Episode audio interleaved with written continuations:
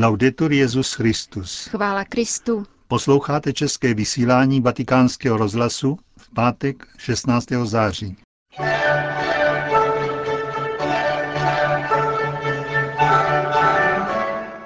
Po krátkém zpravodajství vám nabídneme pravidelnou páteční homílí otce Richarda Čemuse. Pěkný poslech vám dnes přejí Jana Gruberová a Josef Koláček.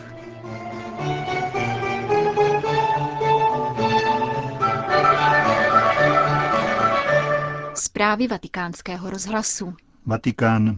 Benedikt XVI. vyjadřuje upřímnou soustrast obětem tragédie, k níž došlo u Zanzibaru v Tanzánii. Při potopení trajektu tam zahynulo nejméně 200 lidí. V telegramu podepsaném kardinálem státním sekretářem Tarčíziem Bertonem svatý otec vyjadřuje zármutek nad ztrátou tolika lidských životů. Papež ujišťuje o své blízkosti ty, kdo jsou tragédií zasažení, zvláště rodiny a přáteli obětí, prosí Boha, aby je utěšil v jejich bolesti a v modlitbě se přimlouvá za všechny obyvatele Tanzánie. Ženeva. Mezinárodní společenství a jednotlivé státy už mají dobré právní nástroje k předcházení otrocké práci. Přesto nejsou dosud odpovídajícím způsobem uplatňovány. Proto obchod s otroky kvete, rozvíjí se navzdory hospodářské krizi a využívá globalizace, uvedl na fóru OSN vatikánský představitel. Arcibiskup Silvano Tomázi se účastní debaty na téma novodobého otrokářství, která probíhala v Radě pro lidská práva. Otrokářství je dnes velmi lukrativní oblastí, ze které profituje celá řada zemí. Roční přínos obchodu s ženami a nezletilými vynáší nejméně 30 miliard dolarů ročně. Rok co rok 3 miliony nových nevolníků rozšiřují už tak velmi početné řady otroků, uvedl vatikánský diplomat. Pokud jde o prevenci otrokářství, vatikánský diplomat zdůraznil, že je potřeba posílit práci s potenciálními obětmi obchodníků. Většinou totiž vydělávají na lidské bídě a zadržují ty, kdo chtějí emigrovat do bohatších zemí. Využívají přitom jejich neznalosti a naivity. Proto je nutné zavést informační kampaně v chudých vrstvách společnosti. Podstatnou roli tu mohou sehrát konfesní skupiny, naznačil arcibiskup Tomázy. Dalším postulátem svatého stolce je omezení erotického průmyslu, který spolu vytváří poptávku po nových otrocích. Vatikánský diplomat připomněl také pozitivní zkušenosti církve a zejména řeholních řádů, angažovaných v pomoci bývalým otrokům a jejich reintegraci do společnosti. Větnam. Papežský delegát ve Větnamu pokračuje ve své vizitaci. V těchto dnech navštěvuje misijní stanice mezi etnickými menšinami na náhorní planině v centru země. Arcibiskup Leopoldo Girelli se setkal se třemi sty zasvěcenými osobami z diecéze Ban Me Tuot. Jak poznamenal vatikánský diplomat, charitativní nasazení místní církve přitahuje nové vyznavače Krista a evangelijní hodnoty proměňují život místní společnosti. Arcibiskup Girelli s uznáním zdůraznil, že v posledních třech desetiletích díky službě místních řeholníků mezi chudými požádalo o křest 60 tisíc větnamských horalů. Papežský delegát vybídl místní církev k další práci v dílech milosrdenství, jako jsou nemocnice, střediska pro nemocné leprou, pro osamělé, staré a nakažené virem HIV. Nesmí se také zapomínat na etnické menšiny ve Větnamu. Také jim je určena radostná zpráva o Ježíši, řekl arcibiskup Girelli. Třetí návštěva vatikánského diplomata ve Větnamu potrvá do 18. září. Čína. Tisíce věřících připutovalo v minulých dnech na Kalvárii Orientu, tak bývá nazýváno čínské poutní město svatého kříže, na hoře Pao Vo, diecézi Zhu-Ji, provincii Shaanxi. Zatímco v minulosti přicházeli na svátek povyšení svatého kříže a paní Marie Bolestné zpravidla jen poutníci z čínského severu, nespatří mezi hlavní poutní svatyně celé země. Jak informuje agentura Fides, poutní chrám založil čínský kněz nazývaný Carlo Liu, který byl na začátku 18. století vysvěcen po studiích v Neapoli. V roce 1717 požádal papeže Pia VI., aby velkému čínskému státci věnoval poutní chrám. Papež tehdy svolil a rozhodl o jeho dedikaci svatému kříži. Karlo Liu se vrátil do vlasti a vybudoval na zvoleném místě tři kostely. Jeden ke cti svatého Josefa, druhý ke cti Pany Marie a třetí zasvěcený svatému kříži. Dokončeny byly v roce 1777. Konec zpráv.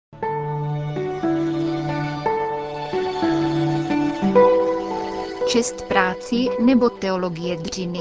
Tak nazval otec Richard Čemus svou pravidelnou páteční homílii. Komu už se v životě nestalo, že nedostal za svou práci adekvátní odměnu.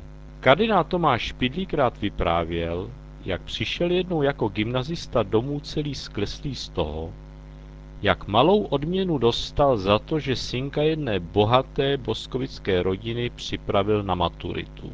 Matka si ho tedy vzala stranou a dala mu to, co on později označil za první úvod do duchovního života. Tomáši, řekla mu, když se ti něco takového stane, jako první si polož otázku, co ti tím pán Bůh chce asi říct. Jistě si tuto otázku musíme klást i my, tváří v tvář evangeliu této neděle. Fakt je, že čistě lidsky se Ježíšově podobenství v Matoušově evangeliu rozumět nedá. Hospodář časně z rána smluví s dělníky denár na den a pošle je na vinici. Výjde kolem deváté hodiny, vidí jiné, jak stojí nečinně na trhu a pošle je také na svou vinici. Kolem dvanácté a třetí hodiny odpoledne to udělá zrovna tak. A pak dokonce ještě kolem páté hodiny odpoledne znovu tam najde dělníky a řekne jim, co tu celý den nečinně stojíte. Odpovědí mu, nikdo nás nenajal a on je také pošle ještě na svou vinici. Večer pak pán vinice odmění všechny stejně, po denáru. Ti, co přišli do práce první, reptají proti hospodáři. Tady ti poslední pracovali jedinou hodinu a dal si jim zrovna tolik, co nám, kteří jsme nesli tíhu dne i horko. On však jednou z nich odpověděl. Příteli, nekřivdím ti. Nesmluvil si se mnou denár? Vezmi si, co ti patří a jdi. Chci však i tomuhle poslednímu dát jako tobě. Nesmím s tím, co je moje, dělat, co chci?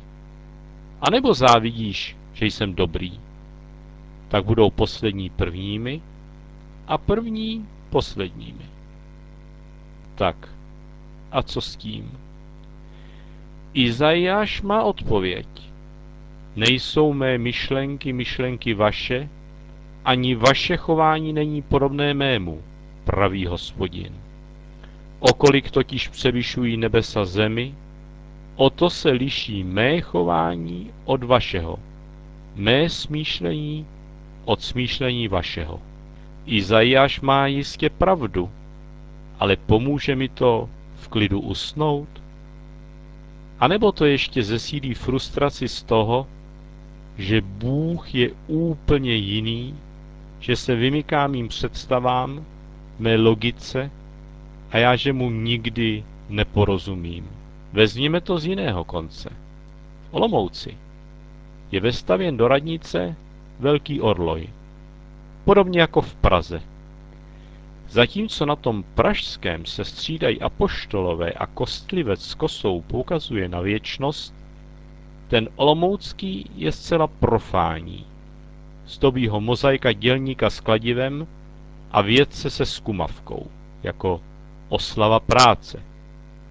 Styl socialistického realismu, ve kterém Karel Svolinský v 60. letech dílo pojal, připomíná nedávnou minulost a člověk jen trne, neozveli se mu opět za zády ono vnucené čest práci. Přesto však toto dílo vybízí k otázce. Dokázali jsme my křesťané postavit proti bezduché glorifikaci práce opravdovou teologii práce? Nechci se mýlit, ale mám za to, že musel přijít papež z komunistického Polska aby vznikla encyklika Laborem Exercens. Nezaměstnanost je strašná, a to zejména pro mladé. Demoralizuje, vede k zahálce, v horším případě k náchylnosti ke zločinu. Říká se, že kdo je léta nezaměstnaný, odvykne si pracovat a tím ve velké míře utrpí jeho vztah k sobě samotnému i ke společnosti. Odborník bez práce ztrácí kontakt s vývojem ve svém oboru a nedostatek praxe snižuje jeho šance zařadit se po letech do pracovního procesu. Mladí medici po studiích pracují mnohdy i léta úplně zadarmo, jen aby měli praxi. A to už ani nemluvíme o tom, koho úraz či nemoc předčasně donutí jít do důchodu. Smět vůbec pracovat je velké štěstí. Kolik lidí ve stáří řekne, to jsem rád, že mohu ještě pracovat a být užitečný. Když už to platí v řádu čistě lidském, o co víc to platí ve věcech božích. I svatý apoštol Pavel chce být užitečný a pracovat pro blížního. Budu moci oslavit na sobě Krista, ať svým životem, ať svou smrtí. Vždyť pro mě život je Kristus a smrt ziskem, píše Filipanům. Avšak kdybych tady žil dál, mohl bych ještě s užitkem pracovat. A proto nevím, co bych měl volit. Přitahuje mě totiž obojí. Mám touhu zemřít a být s Kristem, a to je věc mnohem, mnohem lepší. Ale pro vás je zase nutnější, abych zůstal ještě naživu. Mohu dosvědčit, jak i otec Špidlík ve stáří děkoval Bohu, že může ještě pracovat. A zdůrazňoval, že práci dává Bůh. Smysl nedělního evangelia se tedy nevyčerpá v oslavě práce. Kdybychom dobrou zvěst chtěli vtěsnat do omezených kategorií našeho myšlení, vyprchalo by z ní to, co kardinál Špidlík nazval úžasné existenciální tajemství být křesťanem. Ježíš nás svým podobenstvím doslova vytáčí, aby nás stimuloval hledat duchovní smysl. Nejde mu jen o fyzickou námahu, ale o dřinu zvanou křesťanský život. Že ode mne Bůh něco náročného vyžaduje, že mi něco svěřil a že se mnou od začátku počítá, je už odměna sama v sobě. Staří mniši ten paradox vyjadřovali slovy v námaze je odpočinek. Odpočinkem mysleli mír v duši toho, kdo koná vůli Boží. Kdo zakusil sladkost tohoto pokoje, chce ji dát okusit i druhým, i když přišli pozdě. Není jim totiž co závidět, nenašli ještě své povolání.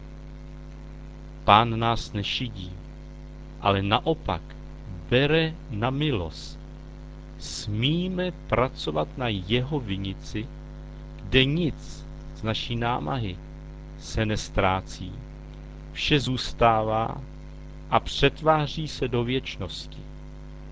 Tak jako semeno, které padlo na úrodnou půdu, tak vše, co jsme započali s Bohem, doroste a dá plody pro nebeské království. Vždyť před námi a pro nás se lopotil sám pán. Nejsme tedy všichni dělníci poslední hodiny?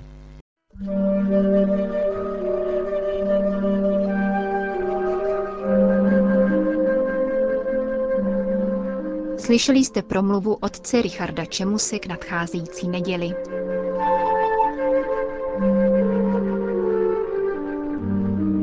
Končíme české vysílání vatikánského rozhlasu. Chvála Kristu. Laudetur Jezus Christus.